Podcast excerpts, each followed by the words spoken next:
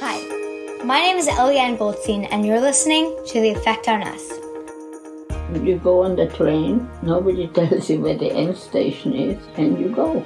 And the train takes you. There was about 120,000 Jewish people shoved into the ghetto, which was about one and a half square kilometers. If my mother's family hadn't been saved by Stanislav Grochowski, who put his life and his wife's life and his children's life at risk in order to save them, I would not be sitting here and talking to you right now. The Effect on Us podcast. Here's Eliane Goldstein. The Effect on Us is a podcast for people of all ages to learn about controversial subjects and the ties it has to people nowadays. In this season, the focus of the series is the Holocaust.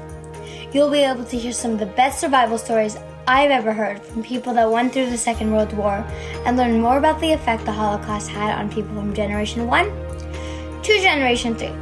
Did you know that on Kristallnacht, aka the Night of Broken Glass, the Nazis burnt synagogues, looted Jewish homes and businesses, and arrested and imprisoned approximately 30,000 Jewish men in Germany? In this episode, I'm talking to Lisl, who tells me about her time living in a concentration camp. She also doesn't like being called a Holocaust survivor, but prefers a witness to history. What is your name? My name is Liselotte Ivy Ivry, but my maiden name was Epstein. Where were you born? I was born in the Czech Republic in a little village called in Czech Lišťany and in German Liechtenstein. What year were you born? I was born 1925. How was your childhood leading up to the war? Oh, I had a very nice childhood. Even so, my father died when I was three and a half. My mother was a terrific housekeeper, businesswoman, mother. So we had a store, a, a general store, and it was it was connected with a house. It was her fa- her father lived already there, and her grandmother was born in the little village, and they had ten children, five boys and five girls. And my mother was the youngest, so she stayed with her parents. After all, in between there was the First World War, and all the brothers and sisters they went to the city, and she stayed with her parents. The First World War was 1914 till 1918, and my father was in the in the First World War, but they must have known each other probably before. And he came from the next village, and his father had an inn. And I had an uncle here to, to whom I came. He said my father was very strong, and they needed him because in the inn people start to fight. So he would go in between it. So his nose, his nose was broken. It was crooked. Unfortunately, my father died very young. I was three and a half. My brother was one and a half. We had a very good store. My mother was a very good businesswoman. And uh, we only had primary school. So she felt that I should go to high school. In order for me to go to high school, I had to go to the city. But I couldn't I couldn't go back and forth during the day. So she found a place where I would be able to stay with the people and go to school. It is very funny. I remember everything very clearly, except for the school year. I don't know why it just disappeared from my memory, but because maybe I didn't like it there. That was a second year high. Did you like the people that you stayed with? No, I, I don't remember anything about that school. I don't remember any of the kids. I, I remember one teacher. He was a math teacher in geometry, geometrics. His name was Meixner. I don't know anything else about it. Probably because I didn't like it. It was 1937, 1938. It was already before the war. Everybody was talking about the war. In 1937, because the war broke out in 1938, and we had a wonderful president. His name was Tomáš Garrigue Masaryk. He lived in, he, his wife was um, American, and they were wonderful. They had one son, Jan, and a daughter, I think maybe another son. And the son became foreign minister during this, after the war, and the German threw him down a window and they killed him. His name was Jan Masaryk. He was well known all over the world. Did you get to visit your mother while you were going to high school? No, my mother was not. When I went to high school, my mother was at home. I was I was boarding with a family in a in a town because I couldn't. It was too far to to um, go every morning to school. There wasn't a bus. It would have taken me two and a half hours. So I my my mother found a place where I could board, and only lately I found out that I, stay, I shared my bedroom with the family because I went to bed at eight and they probably went to bed at ten. I never saw them going to bed and they got up early, so I never saw them that they were in my same room.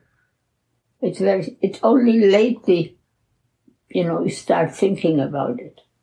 And they had a daughter, Irene. She was a very beautiful girl. She went to a commercial high. And she didn't want to have very much to do with me because she was 15 and I was 13, so she was like the grown up.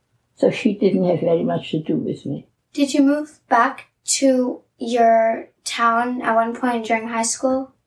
No, because in 1938, the Germans occupied part of the Czech Republic, and so we left we ran away, and my mother had lots of brothers and sisters in Prague, and so they said, You better come to Prague.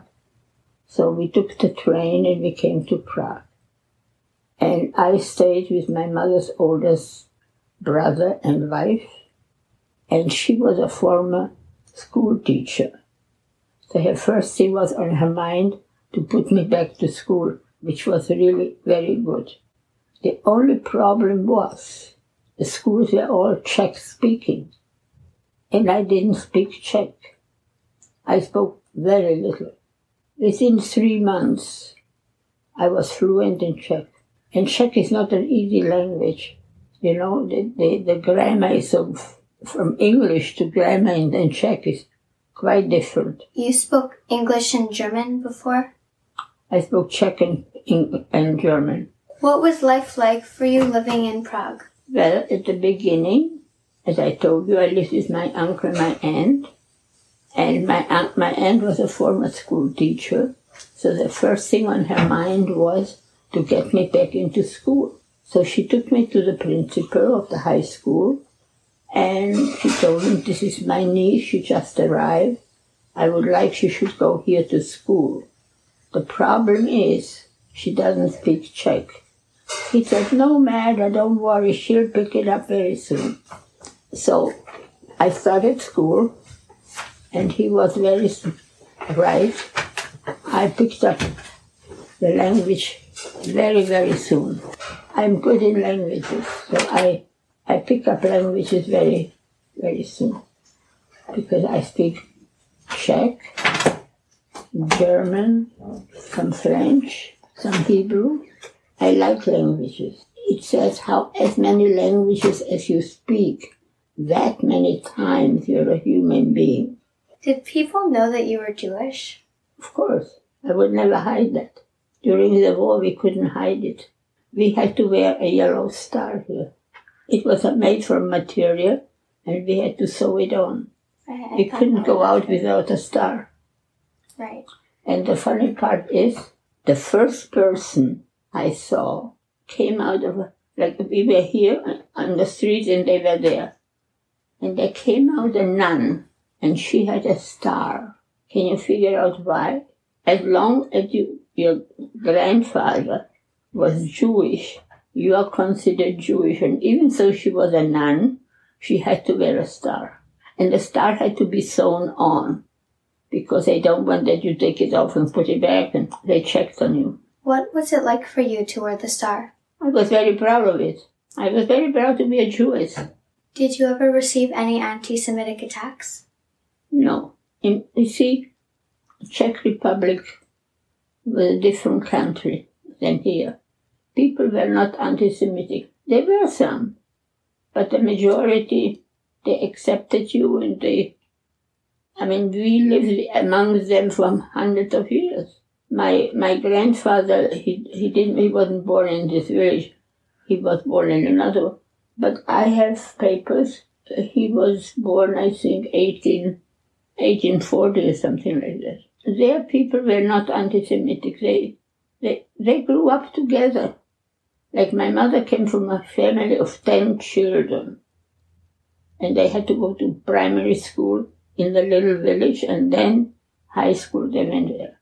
When I went to school, my brother and I we were the only Jewish children. So when the priest came and was teaching religion, my mother allowed me to stay until they started talking about Christ. So she spoke to the, to the priest and she said, when you're going to start the New Testament, please excuse it. He says, of course. So my mother engaged a rabbi from another city who had to come by bus. It took him two hours by bus. And then they couldn't find us because we didn't like him. You know, children are very bad. He was limping. So that was already a bad thing. Children are horrible. They judge people the way they look. If he would have come like a nice guy, it would have been okay. But he was limping. Anyway, he came and he started teaching us Hebrew. And uh, the first thing, of course, we learned Shema Israel and learn how to read and things like My mother arranged that. It took him two hours to come to us by bus. And then he was, they had to look for us because we were there in the village. And then he was staying an hour and he went, went back again.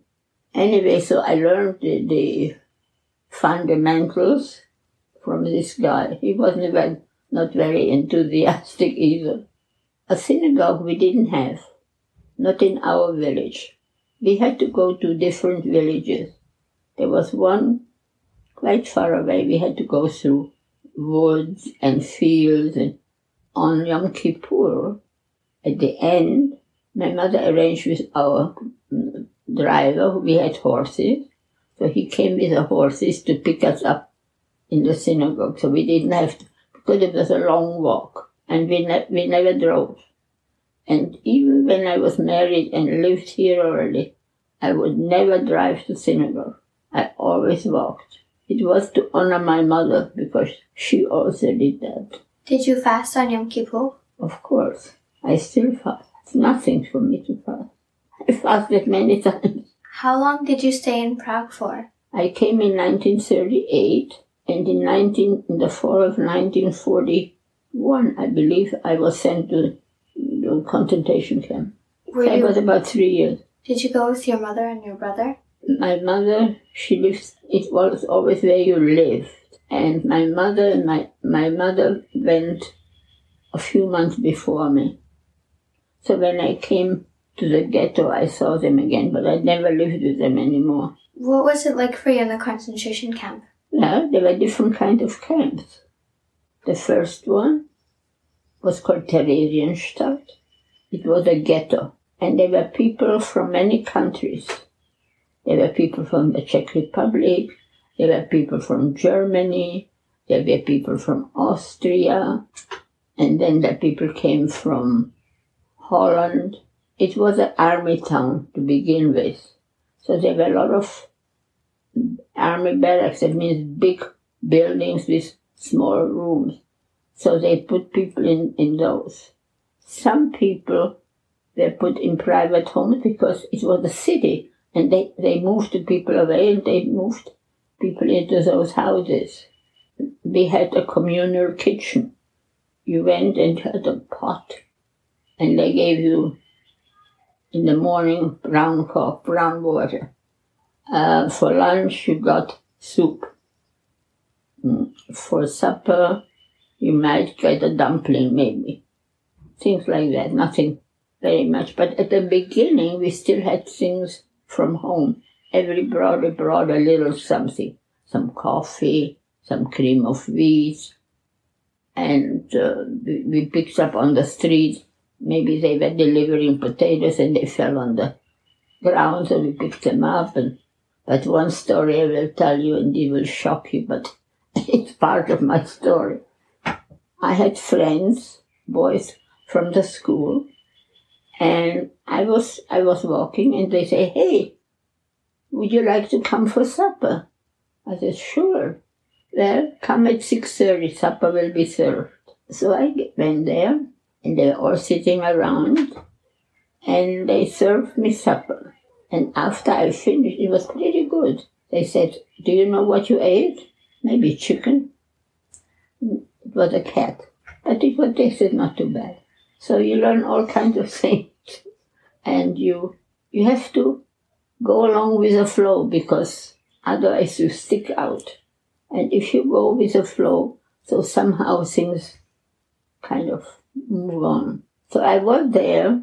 Um, first of all, my mother was was called up into the, another transport. It was uh, in the summer of '43, and my brother came during the night to me and he said he's going as a volunteer with mother. And I said, well, that's very nice. If you want to do that, that would be good. So he did go with her. Well, and go, nobody, nobody told you you had a ticket to Auschwitz or you had a ticket to Montreal. You went to the train and off you went. So they left in September of 43 we didn't know where they went. The transport came and they went. In the place where we were, it's called Terezin or Theresienstadt. It was a ghetto. And there were people from the Czech Republic, from Austria, from Germany, from Holland. How old were you at this time? 13. So, do you know, did you ever see your mom and brother again? Yeah, we used to get together on Sunday afternoon. My mother used to work as a nurse, and my brother was making toys. And I worked also in a hospital. You know, you became what there was available. Everybody became something something new, but they all did a good job. And doctors stayed doctors, nurses stayed nurses. But otherwise, oh, we even had an um, orchestra, and they played music, uh, modern music, jazz and then there was a, an opera company, and somebody um, wrote a, an opera, and it's called Brundibar. If you will look it up on on the computer, you will find. Maybe they even show you the music. It's called right down Brundibar. And it's called Brundibar poražen. Už jsme ho dostali. Dostali, proto jsme se nebáli. We got Brundibar because we did weren't afraid of him. Yeah, it, it was very famous. You said that after the ghetto before. I think you said that you went to a concentration camp. Yes, I, like I told you, my mother went in September. My brother went with her, and I went in December, 44, no, 43. To and which so you, they, you go on the train. Nobody tells you where the end station is you have nothing, you just have a little piece of, just a few things, and you go. And the train takes you. And uh, we came to a, wasn't a station, it was open fields kind of. The, the train stopped and the doors opened and there were a lot of young boys running around. And they would say, don't go on the trucks because if you go on the trucks, it's not very good. But you had no choice, you had to go. So we went on the trucks and they took us into camp. They were different, and the camps were like long fields with barracks on it. There was A, B, C, D. We were B. So, but we didn't know. And the, the young boys who were helping, they said, don't go on the trucks. I said, why? that you should go on the trucks, they'll kill you. But you have no choice, you have to go. So you go on the trucks and they bring you into camp. And they divide you, there were barracks on each side, and they had numbers. And I was on barrack 11. So we were there a little while, and then they said we should line up. And we went to another one. There was a girl sitting, and she was doing the numbers. The women had different numbers than the men because there were more men than, than women. So you just put your hand out, and she was doing her her thing. Did you find out which concentration camp you went to? It was Auschwitz, the famous Auschwitz. And then, you know what? There was even a gypsy camp. What did you do to pass the time in the camp? A lot of times we had to stand outside to be counted in the morning and in the afternoon. Winter, summer, we had no, we had hardly anything on, and we had to be standing outside to be counted. And if they added up and they didn't add up, so they started again, so we had to stand out till it, they found the right number, and then we were allowed to go in. And to get washed, for instance. There was a, a, a building, it had taps, and then here is the water. So, in order to get washed, the girls got undressed. They couldn't care less who was next to it, but they washed from head to toe. And that kept us more alive than boys. Boys, they just came, uh, finished. But we tried to keep clean, and that helped us to stay alive. What was your number? 70663. It's right here. Oh, I see. Yeah. Was your mom in the same camp as you? Yes, but she was there already three months before. And unfortunately, older people, she was not old, she was 50 years old. But they were considered older people.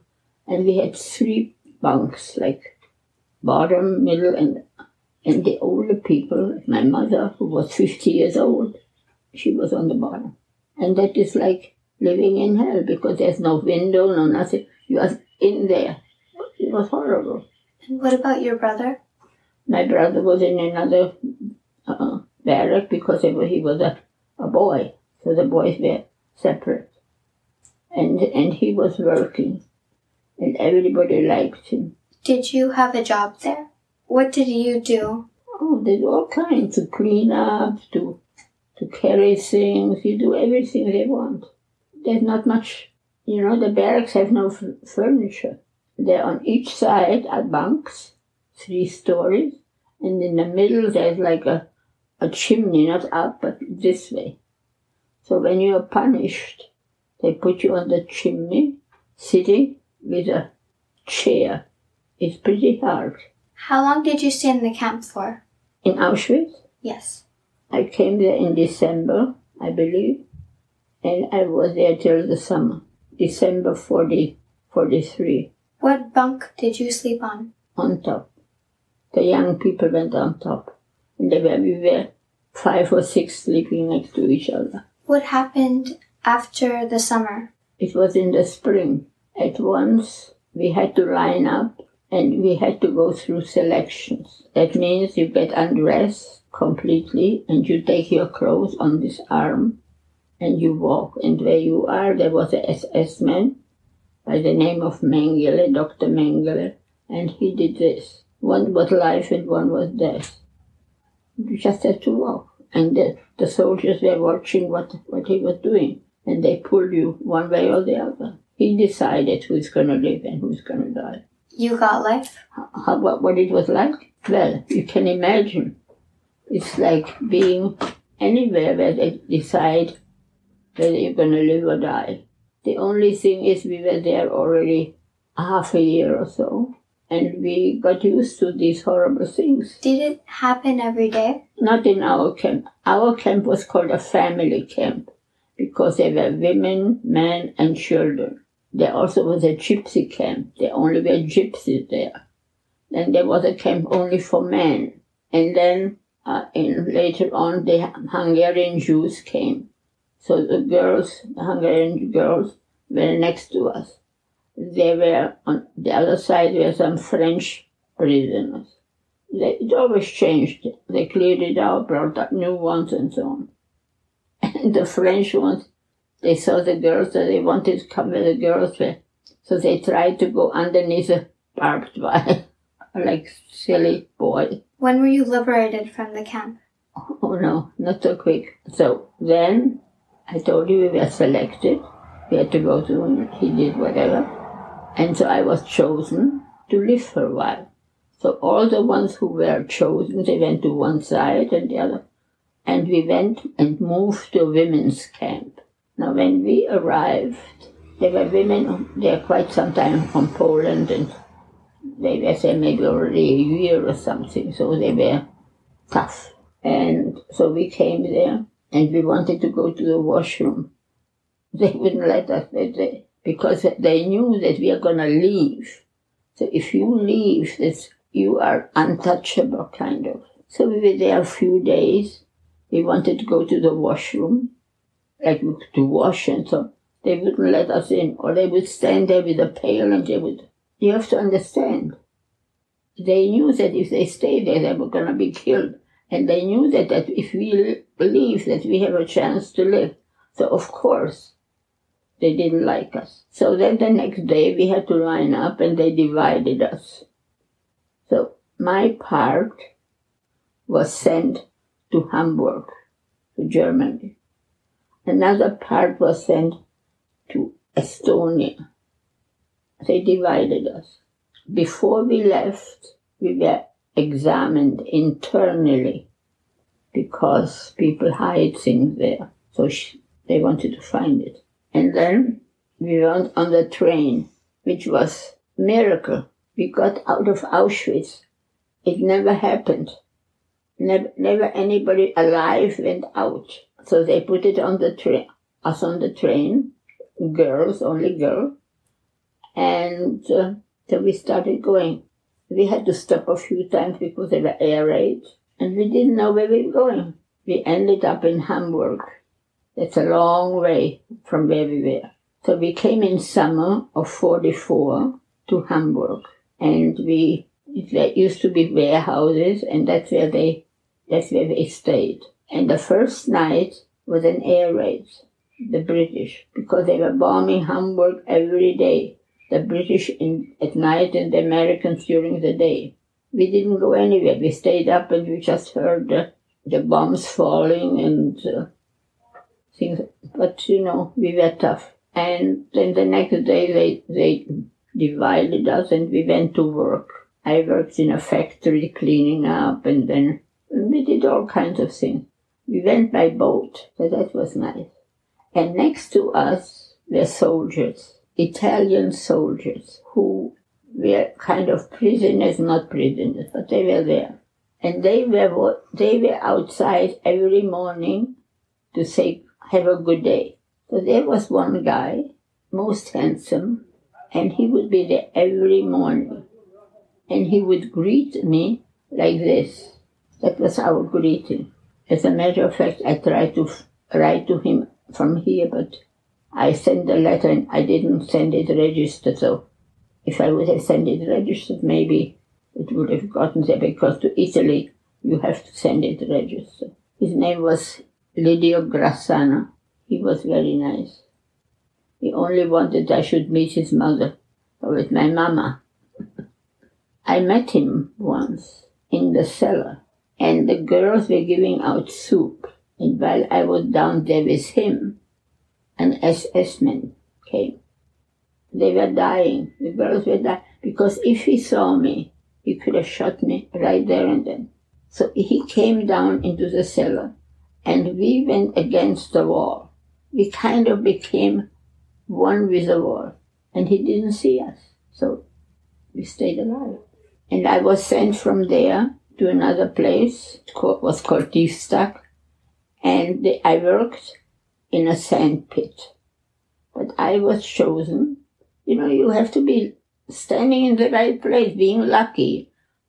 So I, the foreman saw that I knew how to dig for the sand. And when you, when they saw that you are willing to work, they took you away because they liked the ones who didn't want to. They should do it, but the ones who knew how to do it, they usually got away with things. Anyway, he saw me. He called me with an old German. He wasn't a bad guy. and he says, You are gonna be the switchman. We had a little train. The girls put the sand on the wagons. You know, these like wagons like this. And we brought it to places where they were building new houses. The Italians were building the houses. So I had a good job. I, I was changing the rails. You know, when it, the rails had to go like this, I had to put it like this, and then I jumped out and then put it like this. So that was, was, and then it was also good because we had air raids during the day. During the day it was the British, and during the night the Americans. And you know what? They bombed us, the idiots. Yeah. I was, later on, I was working in a factory where we made metal things for roofs, you know, like thing. And at four o'clock, we, we were allowed to go out. So this day, it was in spring of 45, we went out, and as we came to the gates to go into our camp, an air raid took place. But we know what an air raid, because the sirens were going. So we knew that the planes are not far away. And the, the, the guide who was with us, he was an old German. He really was very nice. He didn't want to be there. He had no choice. And in his, they all very like for gas masks, but they never had gas masks. He always had some put some apples there so he could give us an apple or so. He was a nice guy. And we were supposed to let go in so we would be in the barracks and it starts coming. But they didn't let him. They wanted one of the SS people to count us as nobody was missing. Next to me was a young girl, very nice. Her name was Susie. And while we were standing there, the Americans started bombing us. To this day, they don't acknowledge it. I tried a lot to, to, to write to the, to the, to, to, to Washington. They wouldn't acknowledge it. They know, but they wouldn't acknowledge it. A girl who was standing next to me, her name was Susie Glaser, she got killed. One of the shrapnels, one of the pieces of, of the bone, hit her and that was it. And she was standing right next to you? Yeah.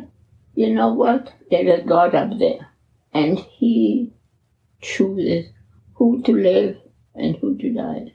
And that's what happens. No matter where you go, no matter how you behave, you are chosen to live.